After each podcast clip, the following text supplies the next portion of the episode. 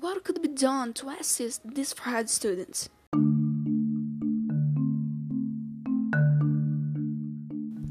When you're talking about STEM, everyone knows that the people of each nationality didn't relate to each other, and we can try to increase house programs, include a permanent discussion with some students, like in a photo, for example. In addition, it is recommended, it is recommended to include the theme of immigration in the school curriculum, talking about the behavior of different nationalities and more about it.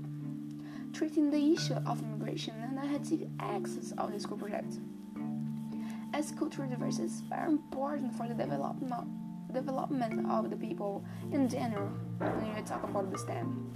In addition, we can try to include new games, for example, different discussions about the STEM, different menus, for children and teenagers to interact with it, each other.